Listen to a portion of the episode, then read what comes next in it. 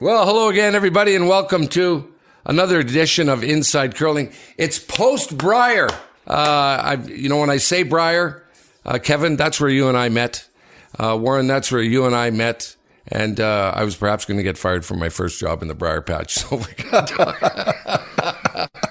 oh, the stuff I used to do and the fun we had. Oh, man, a wrap up of Brier Week. We got lots to talk about. Stick around, everybody. Last rock eighth end, up by two. I don't think I'm. I don't think I'm white. I don't think you are either. Oh, oh. It's clean. Oh, don't Oh. kill it, Ben. Don't kill it. Don't kill it. Line's really good.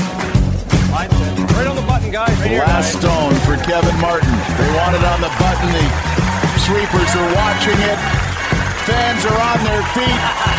Kevin Martin goes out as a champion. Cuts him to one. He will win his final Grand Slam, taking the Players' Championship. Talk about putting an exclamation mark at the end of a career. All he had to do was cut him down. Kevin Martin can celebrate. He is a champion.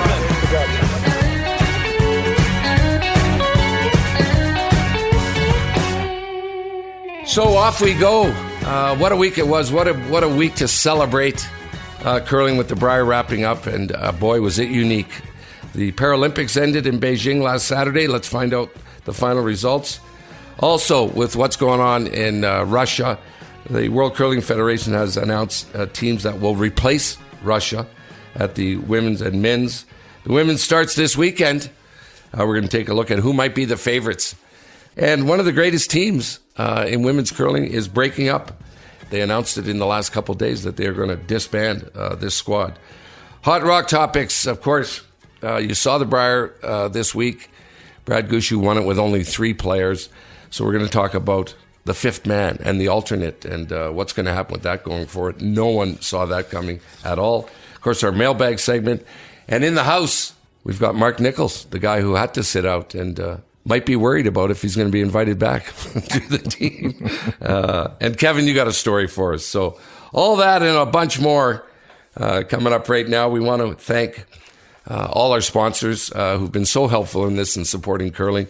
Gold Line Curling, Sports Interaction, Coyote Tractor, Nestle Boost, and Meridian Manufacturing. If you want to get a hold of us, you can do it at insidecurling at gmail.com. So drop us an email. It would be great to hear from you. What's happening around the curling world? Let's start there. Brought to you by Sports Interaction, providing competitive odds on all sports. Sports Interaction is Canada's odds maker. Uh, you got to be 19 years old and over to play. Let's get right to this, um, Kevin. The Brier ended on Sunday in Lethbridge uh, with predictably uh, two of the greatest teams to meet in Gushue and Koe.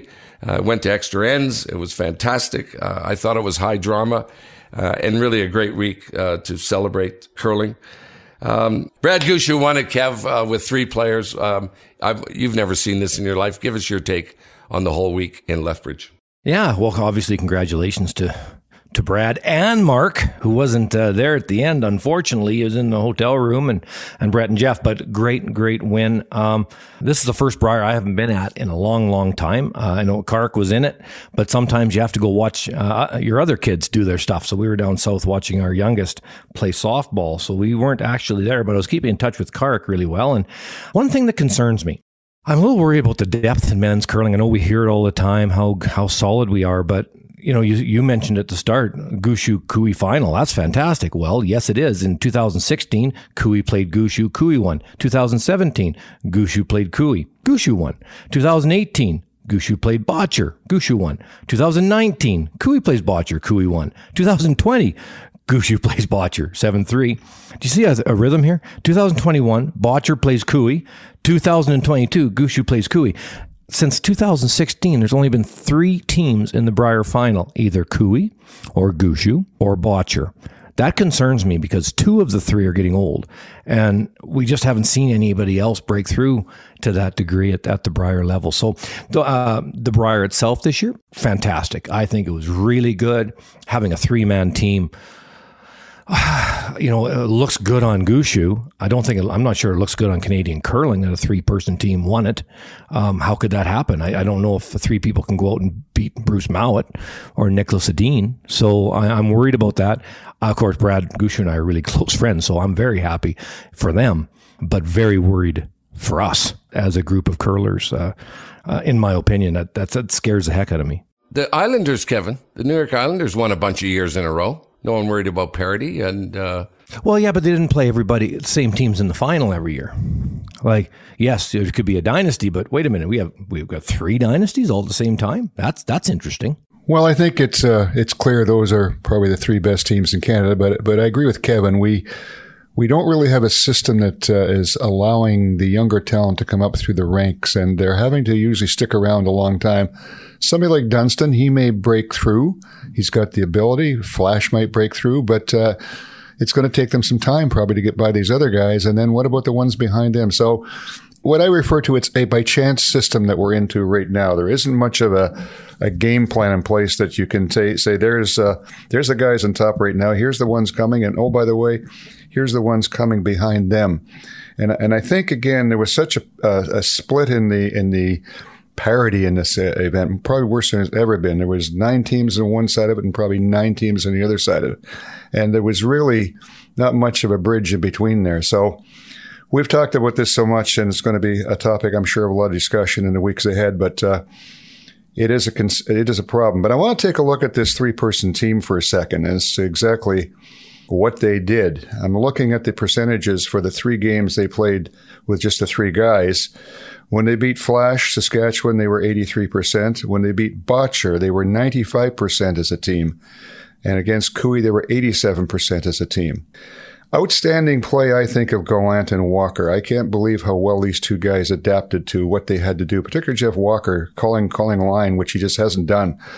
Gallant is a great player, and he's able to fit in anywhere. And I was I was so impressed with. Uh, what he was able to do, uh, stepping into throwing third rocks. Maybe today, not a huge difference between second, third, but there is. There, there are different kinds of shots. But I'm looking at in those final two games, he also probably got a little fortunate. The thirds he played against in both cases did not have their best games. When he played Bottcher, Jensen only shot 73%, whereas Gallant was 95. And this is the third position stones, not counting the, the uh, second position rock that he threw.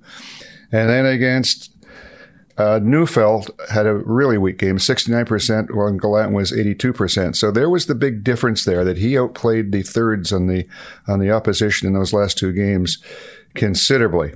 So it was a, a real uh, a real classic win, I believe. And uh, we'll have to ask the question with regard to three person teams. We're going to talk about this a bit more further. But uh, what uh, what happens going forward with regard to these alternate players and three people playing rather than four is going to be a topic of a lot of discussion, I'm sure. Okay, Warren, let's throw it to you. You got a couple things you're going to update us on. First, the Paralympics, uh, and then the World uh, Curling Federation announcement about what they're going to do about Russia. Let's go with the Paralympics first. Right. So the Paralympics ended last Saturday in Beijing. China defeated Sweden 8 to 3 in the gold medal game. Last Saturday, it was a rematch of the World Wheelchair Championship that was held last November in the same venue, and it was the second consecutive Olympic gold medal for China, led by Skip Wang Haitao. As we reported previously, Canada took the bronze medal with a victory over Slovakia. So, congratulations to all the medal winners at the Paralympic Games. Uh, Warren, the WCF uh, has made an announcement. We, we have kind of limited information, but what's the latest update, Warren? On the women's side, Czech Republic is the country that's going to replace Russia. And in Las Vegas, on the men's side, it will be Finland. will be stepping up to fill that gap. So two new teams to the to the world events. Kevin, Warren, it's time for me to uh, beat you guys at uh, picks for the women's worlds. Kev, let's go with you first. Who, who do you think is going to win? Well, it's pretty exciting, actually. I'm I'm excited to to get to Prince George this week and uh, Canada. Kerri Einarson, It has to be one of the favorites. Um, but some of the countries are a little different. In Japan, uh, Ikue Kitazawa is actually um, going out of Japan. So that's a new team. That's kind of exciting. Scotland sending Rebecca Morrison, a, a new team. So that's really interesting to me. USA sending a new team and Cory Christensen. So as far as favorites go, you got to pick Canada and you got to go with Anna Hasselborg, uh, Alina Pätz with Tirinzoni, of course. But exciting, Jimmy, out of Italy, Stefania Constantini is coming as a skip. Nice. So I'm really excited about that. South Korea, Eun-jung Kim. You know, so that's kind of my final four, I think, would be Canada, South Korea, Sweden, Switzerland. And you know what? Kerri Einarson, she's going to want this so bad. I really think Kerri could win this thing. I'm going to I'm going to go with Canada, Kerri Einarson to win this world championship. Uh, Warren, anyone good, might surprise us? I think possibly Cory Christensen out of the United States. Uh, Cory's a very good player. She has a good team. I think that they have been knocking on the door for a while, and they have the ability to certainly step up and I think be in that uh, winner's circle if uh, things fall in line for them. So I would agree with Kevin, uh, Tirinzoni, Hasselborg, and I think Einarson. Those would be the other teams I would look at at this point in time as probably being in the final four. But I would think Kerri Einarson should have a good shot here, and along with Anna Hasselborg, probably the, the, the two front runners, in my opinion. Okay, before we leave, what's happening around the curling world? Uh, surprisingly, a couple days ago, Jennifer Jones's team, Kevin, is splitting up. What do you think? From a curling fan point of view, it's really sad. One of the best teams to ever step on the ice on the women's side. But from a curler's standpoint, I understand you can't play together forever, and it'll be interesting to see. You know, Dawn McEwen stepping away from the game for now, at least, if not retiring, and uh, and Jennifer. That's the big question. Like Kaitlyn Law is fantastic. Maybe wants to skip on her own because she's won everything at third. So we'll see what happens there. Jocelyn Peterman, you know, in Calgary, you know, and they're her and Brett settling down. So it'll be interesting to see how they do. But Jennifer Jones, that's interesting. Is that a retirement? Is that a new team? Is she going into the broadcast booth? Is she going to get into teaching and coaching? I, I think she'd be great at, at all those things, and she and she plays at the, at the top level still. I do not know what to expect out of Jennifer, but she's won everything. So, you know, I, I, I kind of think I'm leaning towards, you know, she'll she'll hang up the shoes, but we'll have to wait and see because you never know. She's definitely good enough still to play, but you know, do you have the drive still? To rebuild a team and, and, and build another uh, you know dynasty back up again. We'll see. Uh, that is what's happening around the curling world. Brought to you by Sports Interaction. Thanks a lot. Uh, let's move along to Hot Rock Topics, which we do each and every week. Brought to you by Coyote Tractor, proud partner of Team Brad Jacobs and the Grand Slam of Curling. Coyote, we dig dirt. Uh, Kev, the whole talk this week, um, which was unbelievable, uh, unprecedented. Brad Gushue's team won with only three guys. Um, we need to talk about what's going to happen going forward now with the alternate player. Uh, Kev, what did you think of all that? Yeah, wasn't that fantastic to see? And and uh, I guess in, in this case, with how with Brad Gushue's team, you've got Brad, uh, you know, such a strong player and plays at a high percentage. But you've got Brett Gallant in this case because Mark Nichols um, came down with COVID. But he's such a good sweeper, plays mixed uh, mixed doubles all the time, so he's used to sweeping by himself. Jeff Walker, a past really good skip, who can definitely hold the broom properly. So it kind of made sense in that situation to be able to to do it that way. But what happens with with fifth going uh, forward with the success of Gushue? It has to have effect, no question. With uh, Jeff Walker being the import, I don't think it made sense for Brad Gushue to pick up a fifth out of Newfoundland because there wouldn't be nobody to pick from who's been in this position. And you know that Gallant's going to be close to 90%. Is there a fifth in Newfoundland who you can bring in that's going to shoot 90 at the Brier final level? Probably not. So I think they made a smart call as a team. But what happens with the whole fifth thing? Do you just take a chance going forward, just play with four? And if somebody gets sick or gets hurt, well, we're just going to go with three. And it's funny, you know, we had Jennifer Jones on the show not too long ago talking about the game's going to change to a five person permanent team. And here we are just a few weeks later going, well, that's the end of the fifth person. Here we go. And the fourth. It's now a four person. It's funny how it goes. Uh, Warren, what's your take on all of this? Oh, this is a big can of worms. And this goes back to the 80s. I was a driving force behind introducing alternate players to the Brier. And for many reasons, I felt it was something that we had to have because, yes, with uh, one player going down, you can play with three. What if a second player goes down?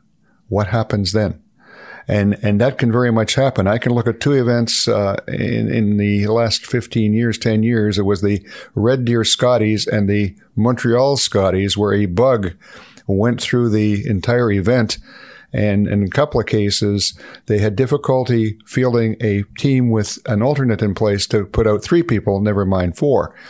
So this becomes a big issue with these events where there's all kinds of television coverage involved. There's thousands of people in the stands. There's a building rented that's costed you a huge amount of money. I don't think it's something that can be risked. Let's suppose that that game last Sunday that in the first end, Brett Gallant pulls a thigh muscle and he can't play any longer. And so they would have had to default the game in the second end. We now have a television network involved. We've got a building full of people. How do we handle all that? Just from that point of view alone, with these big events, teams need to have an alternate player. I suppose there can be an option as to whether they use that player or not, but uh, they need that backup position there, in, in my opinion. The other thing I think that's going to raise its head, and I thought it would have before now, is maybe some of these teams are going to start to be like Jennifer Jones, where they're actually going to have five players on an ongoing basis. That creates all sorts of complications from a a rankings point of view as to how the points are distributed. It also comes into into the mix of money division. How do you divide the money? Everything going to be five ways versus four. But I think it's something that some of the teams, as Jennifer Jones has done, are going to start to look at. And to the extent that she was, along with Jerry Gertz, making a pitch to the World Curling Federation in 2020 to look at a five player team being put into the points allocation process. And some of the points that they made was a better to manage the health of all players on the team. It was possible for them to be, schedule more events that they could play in because you could now rotate people. Somebody could take a week off or two weeks off, or if they became ill during the year with any kind of an injury or, or things that nature. So it would offer a whole new dynamic and uh, would allow a team to possibly build for more exposure and more exposure for the sport as well. So some of the arguments that she was putting forward to the WCF. So I think it's going to be a topic of discussion going forward. Um, I think it's an important one. And as with everything else, we're going to have many opinions on it as we kind of try to move this sport from where it used to be into maybe where it needs to go. All right, let's get to it. Uh, the mailbag brought to you by Nestle Boost. Boost! Up your nutrition game with Boost. Convenient meal replacement drinks with a taste you're guaranteed to love. Kev, we want your response from Bill Baker, who writes us. I've heard lots of dialogue recently about changing residency rules and concessions to elite teams to try and restore Canada's dominance. One thing there's been little comment on is skills development. I see two skill areas our teams could work on release and brushing. The Mouat team has adopted the same release across their lineup and can also adapt to situations with softer or more positive releases. Only a few of our teams seem to do this. The Mouat team also seem to have realized they can cause more curl by heating the ice on the side of the running path opposite from the curl. Current science has shown few sweepers can actually scratch the ice to carve it with the approved head fabric. Shouldn't we be leaders in driving better skills? As Lee Trevino has said, practice makes permanent, not perfect. We need to change to improve, says Bill. Kev, what do you think of Bill? Yeah, well, I think he's probably right. And, you know, we've been barking about a training camp situation for quite a few months on the, on inside curling here, trying to get the curlers together for big training camps and improve our group as a whole. So I agree with Bill in that regard. Um, that's something that Team Mouat, they've been on our show as well, talking about they want their whole team releasing the rock exactly the same. That's something that our team worked on a ton with Jules Owchar. Um, and that's releasing the rock the same, both turns it, it, doesn't matter if you're a lefty or a righty. You want to track each other the same, have the same tangents, and, and that all makes sense to me. I'm not. I'm, I'm, not sure I agree totally with Bill as far as how his theory of why rocks curl, why they don't. I mean, I don't. I'm not sure Bill is right on that. But to get our teams kind of like a Brett Gallant, Brad Thiessen, Karrick. There's there's some really good sweepers in our game in Canada, but I think Bill's right again let's have more really good sweepers. Let's get together as a group and and train and learn from the best, like a Brett Gallant, and and have that, filter down to our young people. But how's a 20 year old training in uh, Vancouver supposed to learn the technique of a Brett Gallant if they never play each other and they never see each other, where the young person might never have even met Brett Gallant. But let's get into a training situation and let's have Brett do some teaching on the ice with these young people. You know, understanding that, you know, Brett being the top guy, does he want to let out to the other Canadians, you know, his secret to success? Well, you know, maybe with the young people so that we have stronger kids coming up. So, um, yes, I think Bill's right for the most part. We need to work hard on, on the technical side of the game, the sweeping side of the game, because obviously when it comes down to Warren brought up the point about the percentage at the Brier, the highest percentage wins. It's not often where you shoot 70, the other team shoots 90 and the 70% wins. That's not the way it works. It's about highest percentage and technical uh, work is a big part of that. Uh, if we read your email, and Bill, you are the uh, recipient of this. We're going to give you an electronic copy of Warren's book called Sticks and Stones, which is the story of how uh, the sport got into the Olympics. So, way to go, Bill. Uh, so, email us, insidecurling at gmail.com, and you can win a copy of that as well. Thanks a lot to Nestle Boost for the mailbag segment. Let's take a little break. When we come back, it's time for In the House with our guest, Mark Nichols.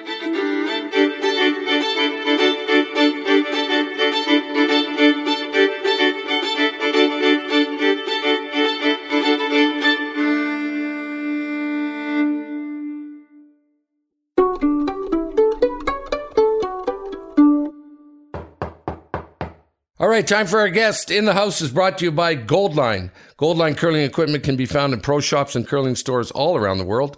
Plus, there are retail stores in Calgary, London, Scarborough, Mississauga, and they have two stores in Ottawa.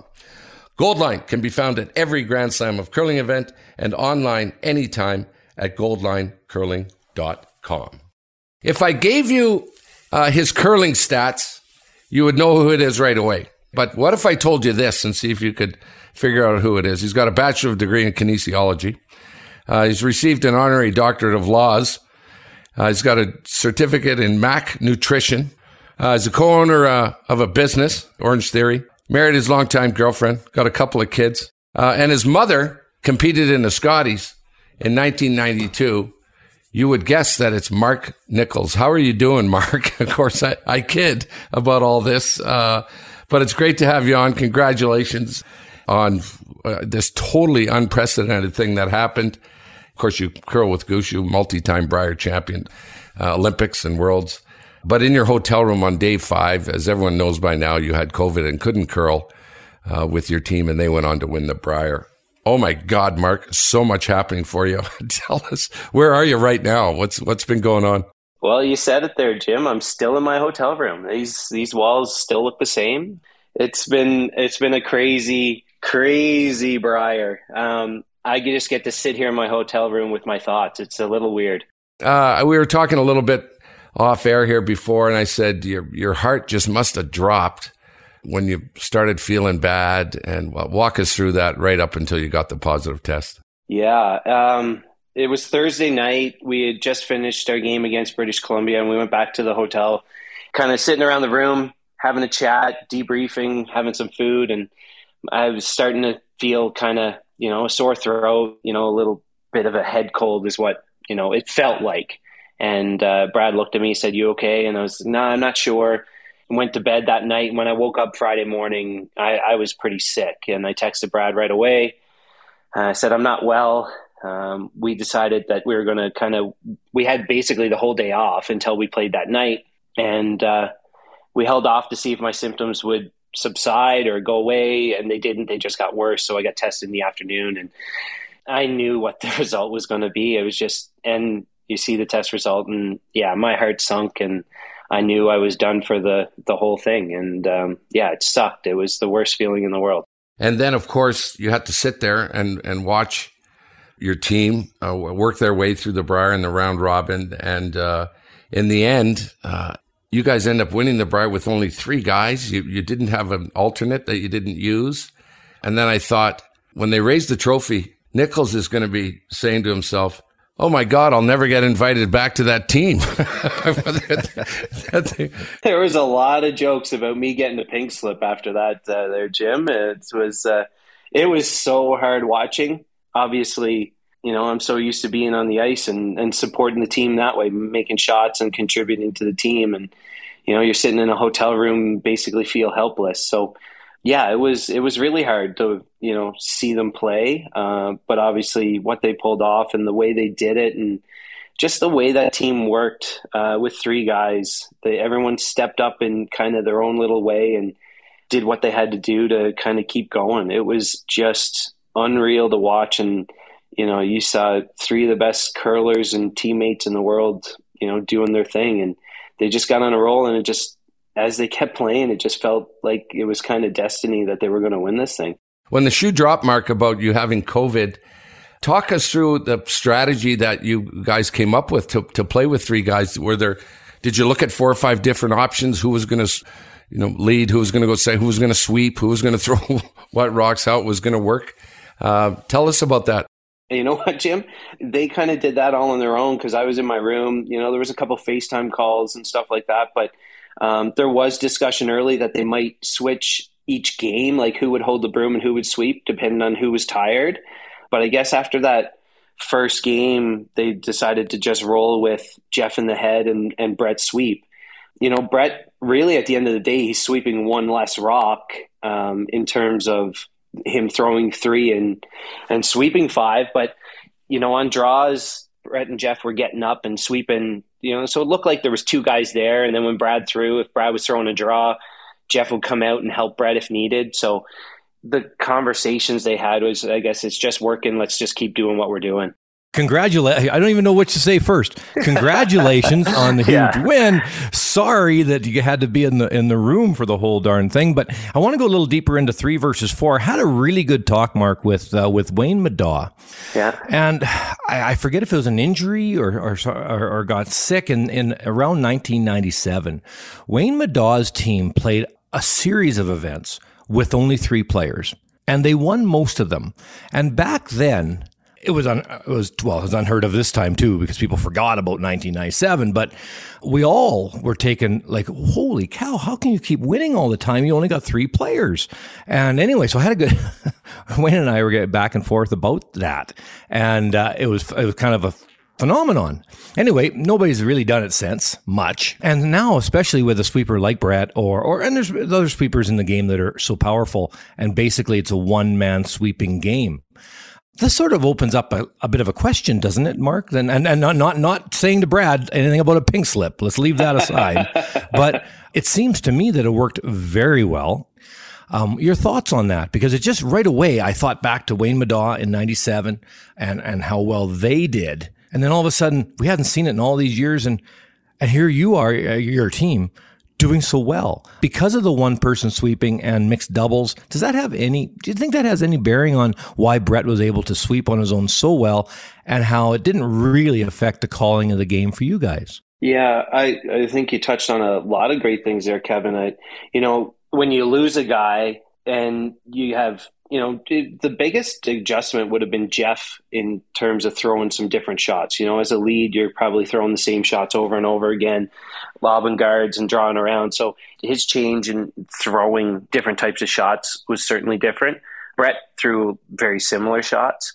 Um, if you got three guys that are playing really well, then I see the benefit of it. And all three were playing well. If, say, you got a player like let's let's just say Brett was struggling and not playing well. Now you got a guy that's struggling that's throwing an extra rock.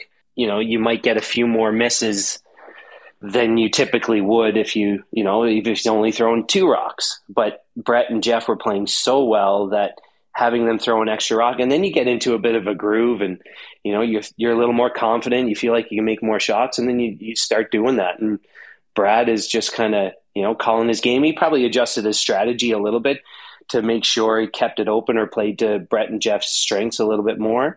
But uh, they managed it really well. I think Brad, you know, manages the game better than anyone out there, and he certainly adjusted his strategy accordingly, and it worked. Um, you guys, of all the teams eh, having to go down this and getting COVID, shocked the heck out of me. And the reason being is that you guys are so careful. yeah, I know. Of all the teams, you know, I've got some messages from people saying, well, they were probably in the patch. They were probably doing this. They were probably in big crowds. I'm going, well, no, no, no, no, no. Hang on, hang on, hang on. That's not the way the No. Team Gushue runs things. So I would love to hear, to have you put that kind of to, to bed. I, I have no idea who or where I got it from because I had my mask on the entire time, you know, with the exception of being in my hotel room and curling. Like we wore it in the dressing room, changing, we wore it out to the ice. The only interaction we had without the mask on was, you know, when we're competing. You know, you're you're in a building of a few thousand fans, um, many not wearing masks and then you're you're playing with competitors who you know some of them they did enjoy the patch they did socialize they did those did those things and i'm not saying that that's wrong because you know that's what everyone was doing. There's there's no rules against it. You know whether there was a player that was out there that was maybe just a little bit sick and didn't say anything or like i said there's lots of fans in there and there's lots of air circulating. So you know it could have been through through the building as well. But we are we are very careful. We didn't go to the patch. We didn't go to a single restaurant. We it's basically hotel hotel and rink and we stuck to ourselves. Like there was five of us uh, and i was the one that, that that got it. I can't believe that you know well it's so weird how this happened and honestly it was i still can't i, I can't describe it. I don't know where i got it. I don't know how. We did everything in our power to not get it before the Olympics, isolating for three weeks in British Columbia, away from our friends and family. You know, you're wearing N95s and face shields and goggles wherever you go, and and now you get it in the weekend of the Brier final. Like it's just so so weird. Let's talk about uh, the alternate player situation. And I know that's changed a bit in the last few years. There was a point in time when Curling Canada paid for the fifth player, the alternate player, and they were their part of the team. But I think they changed some things with, with funding, and the alternate player became an option. So, what did your discussion look like going into the Brier with regard to this situation? You didn't take an alternate. Did you have a game plan? Did you know exactly what you're going to do if you lost a player? And I guess the other question would be Did you ever consider the possibility of what would happen if you lost two players? Yeah. So, after the Olympics, um, we were so drained and you know we had to make a quick decision about the Brier the discussion of the fifth player kind of got lost or put on the back burner and then not really discussed a, a, heck of a lot. You know we do talk about it a fair bit like what happens if a guy goes down.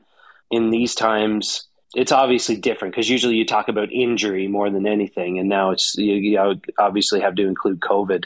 So the discussions that the team has typically had has been, well, if a guy goes down, do we bring in someone who is not used to the team, not used to the team dynamics, and we may be throwing them into a situation that they've never been in before. So does that really help our team win? And then you look at it, is it is it actually better that we just play with our three guys who have been in the situation. We don't have to worry about anyone kind of deer in the headlight situation. And, you know, they deal with the added pressures and dynamics of having to go with three. So there's there's two sides of it, right? Like if, you know, the, with the rules in the Brier, we would have had to take from someone from Newfoundland. Yeah. No offense to the, the pool that we have, but imagine being a player that sits on the bench for eight games in a round robin, might get in to throw a few ends every now and then and then you throw them into the playoffs of the Brier, having never been in that situation. Like, do you think our team actually would have been better in that in that situation? I'm not too sure. Um, so rumors were flying before you went into the Brier that uh, you were going to have difficulties next year because Brett's probably moving to Alberta, which again, which would now leave you with. Uh, with with he would have to have two imports, which the current rules uh, wouldn't allow. I don't. Maybe you guys hadn't got to the point of talking about this, but uh, what were your plans going forward? And I guess the other question: Do you think it's time that these residency rules need to be checked in the corner? I love the Brier because of the you know the demographics of it. You know, Newfoundland against Ontario, or then you could use the traditional matchups. You know, Alberta against Manitoba and stuff like that but it's getting to the point now where the Brier's worth so much in terms of world championships, points, qualifying for the the trials, all those things, and you're you're limited to your talent pool in your province. Um, it makes it really tough to make you, your best team. You know, I, I struggle with that because I I still love the Brier. You know, Newfoundland against whoever, and Ontario against whoever, and I, I believe that your casual curling fans tunes in for the province against the province, not necessarily all the time which team is representing the province. So, but we're getting to the point now where if the Brier is going to be worth so much, we might have to to kind of go down that road. So, with regard to your team, do you have any idea at this stage what your plans are moving forward? Your team Canada now, which I guess gets you around the residency rules for a year, doesn't it? But uh... well, with the team Canada though, like in in the past, we've still had issues with you know bringing a fifth to the Brier who's not from Newfoundland. Like like even though we were team like when we won in St. John's the next year, we wanted to keep everything the same and bring Tom Sallows as our fifth because that's kind of how we went to the Worlds and. You know, we had a lot of difficulty even making that happen. So I don't even know what the rules would be for next year now to return is the same if the residency rules don't change? That's a good question. I, I think you can continue with that team, but I don't know. That's a really good question. Our, our discussions obviously were based around us not winning the Brier and, and trying to go through playdowns again. So we haven't had the discussion now. Does this change anything? You know, obviously Brett's getting married and he's going to be living elsewhere. Um, you know, I think if you know the writing's kind of on the wall with terms of where he's going to live. Um, we really haven't gone down the road of if we're going to rediscuss or go down that rabbit hole of you know do we try to skirt the rules or anything like that to try to make sure it works because of this discussion of residency rules, I think it is really hamstringing um, the depth of curling in Canada. And I wanted to, well, on the men's side, let's talk about the men's side here with, with you being here. Seven years in a row where there's a, it's either been a Koe Gushue, or Bottcher final. There's been no other team in the last seven Briers uh, that's been in the final.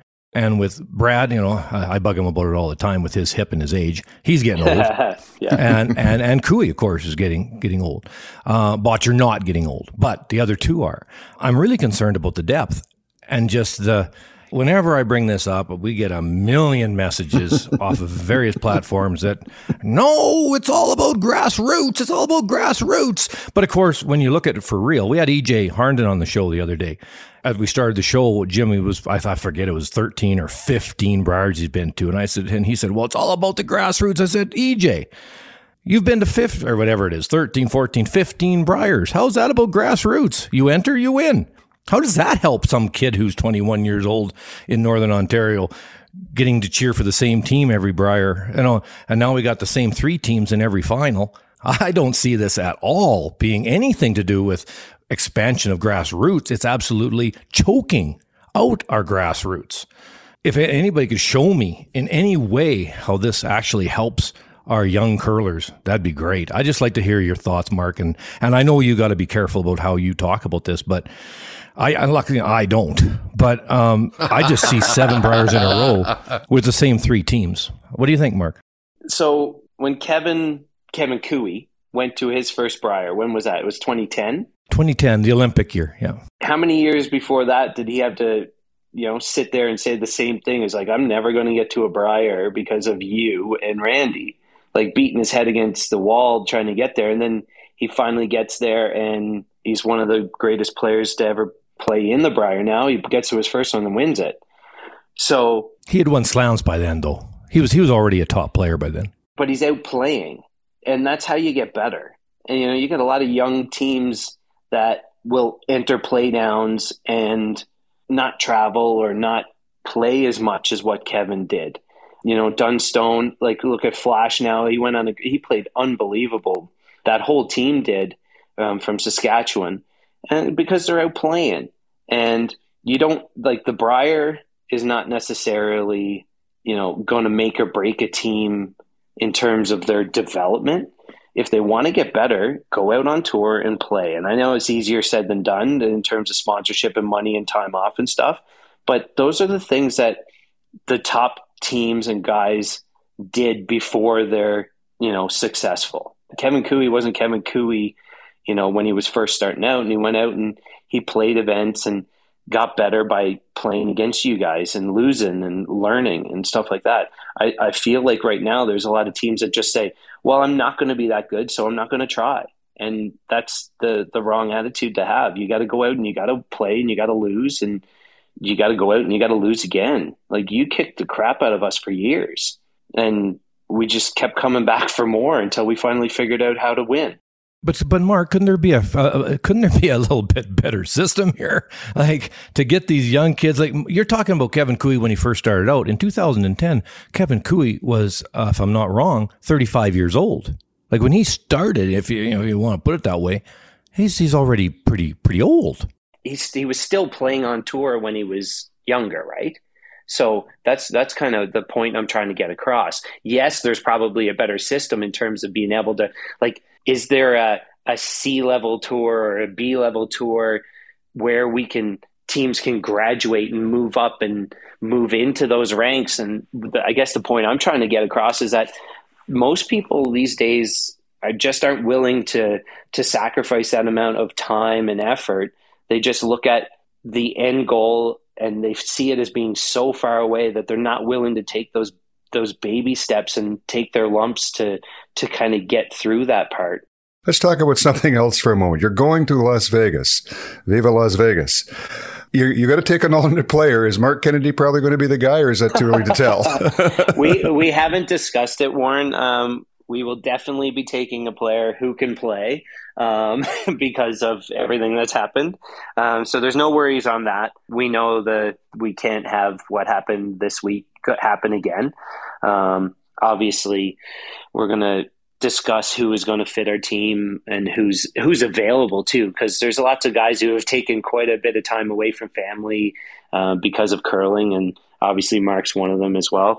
So, but we we haven't we haven't thrown out any names yet. Um, obviously, I'm not home. Uh, Brett and Jeff have gone, you know, kind of their separate ways. We're going to take a few days to ourselves to decompress, and then we're going to kind of throw the names into the hat and um, discuss each one and see who's going to be able to go. And obviously, they have to be available to go with us too. So looking at the field, you just played most of these guys over in Beijing, but there's there's a couple of changes. Certainly Mouat and Edin are there, and those are probably going to be your two biggest concerns. But the U.S. is sending a different team, Korey Dropkin, and so is Switzerland. Schwaller is going to be there. So how would you look at the uh, whole competition uh, in Vegas versus the, uh, the Olympics? Yeah, same field. We've played Schwaller a number of times uh, at the slams. They're getting, you know, they're getting very good. I know they they give Peter fits in uh, in Switzerland. They've beaten them a few times, kind of in big events and stuff like that. So they're a great up and coming team. Corey and his team are very good as well. Um, you know, they were super close to making it to the Olympics this year. Um, so they're super talented.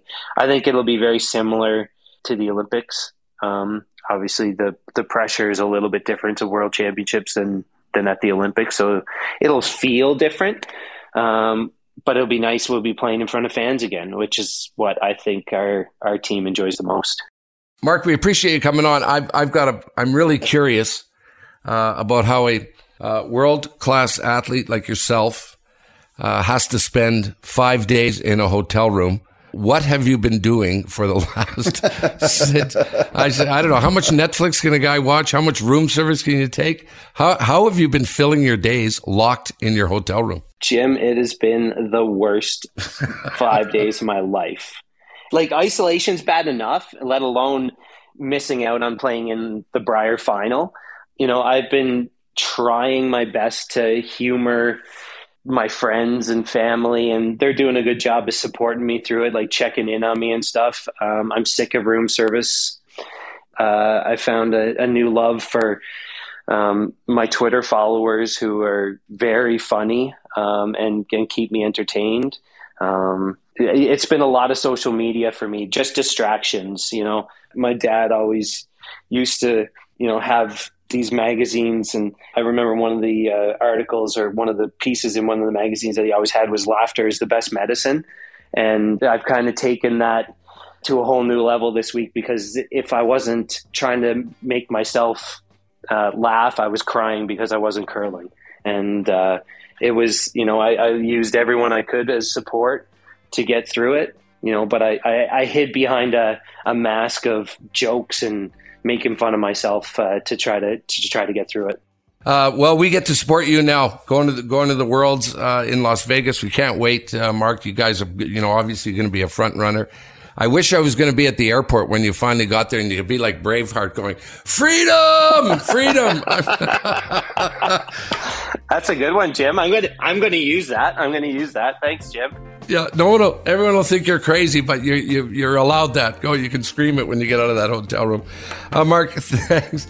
Thanks a lot, man, for joining us. Congratulations on an unbelievable career that you've had. And man, there's no slowing you down. So uh, good luck in Vegas. Thanks, Mark.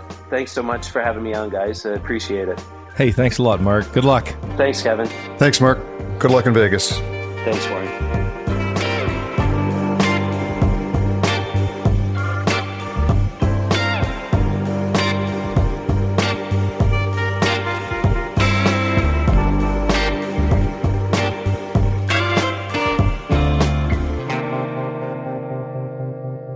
Okay, Martin, you're on. Uh, time for uh, story time, which we love each and every week.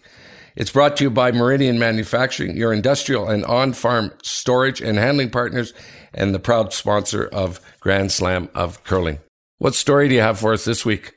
Well, you know, this is the time of year when teams are going to world championships. So they travel all over, and jet lag is certainly a problem for athletes. So I'm going to take us back to when Dan Petryk, so it's Kevin Park, Dan Petryk, and Dan, and uh, Donnie Bartlett. We were a team, and we are going over to Switzerland to play two events back to back, one in Lausanne and then one in Bern. Now Dan's a different dude and uh, one a, a great friend of mine, and he uh, he was going to outsmart jet lag. He didn't think it was a real thing. He knew exactly how he was going to do it. So this is how it happened. So we get on a plane and we're flying to Toronto, Toronto to Zurich, and then a fast train from Zurich to Lausanne. And we have a big dinner that night. And I forget if it was the president of Switzerland or some big dog. I forget. It's a lot of years ago. So we get on the plane in Edmonton, and Dan, he says, "Oh, I'm going to take a couple of sleeping pills, have a beer, and I'm going to sleep. I'm going to sleep hard right from now all the way through till uh, tonight in Switzerland, about 20 some hours later. I'll sleep the whole time and then I'll get up and I'll be done with jet lag. Okay, good, Dan. Yeah, that, that sounds reasonable. Anyway, so takes two sleeping pills, has a beer. Waits about an hour, doesn't feel nothing. So he takes two more sleeping pills, has a beer. Two more sleeping pills later, has a third beer, falls asleep. But six sleeping pills. I, have never taken one in my life, but I imagine that's probably enough. So he we get to Toronto. We we have to basically drag him through the airport to get on the next plane because he's comatose. Sleeps all the way from Toronto through to Zurich, and we get there and we got a bunch of bags, of course, and then we got to get to the fast train. So it's not easy. We got to drag all the bags and then get on the train. And well, Dan's Dan's a wreck. He can't carry anything. So K Park's got he's like a he's like a donkey. He's got all the bags on his back, carrying them to the. We're kind of dragging Dan. Still hasn't like he's a mess.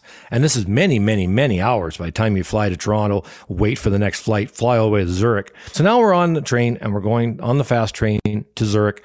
This is we're going to arrive in the mid afternoon into Lausanne and get ready to have this dinner at the legislature or their, their government buildings, whatever, whatever you want to call it. But Dan's still asleep. So we get him dressed up. We got to wear suit, tie, and all that stuff to this supper. So we get Dan enough awake to get him dressed and, and get him, and we have to walk up a hill about maybe 300 yards to get to, to where we're having dinner. And this is around 6, 6.30 uh, local time in Lausanne. So now we've been up for many, many, many hours, but we decided we'd stay up until the end of the night. Dan had a different way of looking at this thing. Anyway, so we're at, we're at dinner, uh, and, uh, Dan's falling asleep at the table he cannot stay awake during this beautiful dinner. I remember the chairs being these beautiful big red chairs, and it was just fancy where we were, but Dan's asleep for it. And anyway, so we get done. It's a bit embarrassing. And we get done and we drag Dan out of there. So he's still not like he's still a mess. And now we're at 20 hours or 22 hours. So we get back to hotel and everybody everybody goes to bed. Dan's asleep easy. So he's asleep. His eyes at about one in the morning, his eyes bang open. He's he's awake. He's been sleeping for a day. So now he gets up and he starts walking the streets of Lausanne in the in the middle of the night because there's nothing open in, in, in Europe in the middle of the night. He's just walking the streets, walking the streets till morning. And then we have to practice. Well, he practices in the morning, but he's really tired. And then by about one in the afternoon, well, he's done. so he has to have a sleep. So he has a sleep during the day. The next night, he's awake again. So he starts the bonspiel. He's exactly turned backwards. He's exactly wide awake from about one in the morning till noon, and then completely asleep from noon until about 10 at night. and So that's how he, funny. he curled about 30% in the first event in Lausanne. and then finally, by the time we were just about done Bern, he was coming around just in time to fly home. So of course we asked him, Dan, on the way home, you gonna you gonna take a couple of sleeping pills to see if it'll fix you up on the way back too? Oh man, what a funny story. Dan Petryk was going to beat jet lag. It wasn't a real thing, and it absolutely turned his world inside out for at least a week and a half in Switzerland. Oh, that's funny. I fell asleep one time on a plane, Kevin, and I collapsed into the guy's dinner beside me. So I, uh, I, I get Dan. I get him. Uh, Inside Curling is reaching out to curling clubs. If you want a Zoom call with us, we've done a few of these. We'd love to hear from you. Uh, email us, insidecurling at gmail.com. We'll set that up. Also, we want to thank uh, Rod Paulson and his company, In House Strategies, uh, for doing everything on our Facebook page and our Facebook group. Uh, join the conversation. It's always lively, and uh, we get a lot of input. If we read your email, of course, you're going to get a uh, digital copy of Warren's book, Sticks and Stones, about how curling got into the Olympics. Uh, there we go, boys. Uh, that's a wrap on the show. Uh, great stuff, and we're back each and every week with another edition of Inside Curling. Kevin, you're off to the. I'm losing track of what your travel schedule is. Prince George, Women's Worlds. Yeah. We'll watch for you there. Excited. Warren, what are you doing? Jim, I'm going to be here in Vancouver getting ready for the next show and helping you along the way. Yeah, I need lots. Okay. I'm hurt, Warren. I'm hurt by that. Take it. Take it easy, everybody. We'll talk to you next time on Inside Curling. Thanks, Jimmy. Thanks, Jim.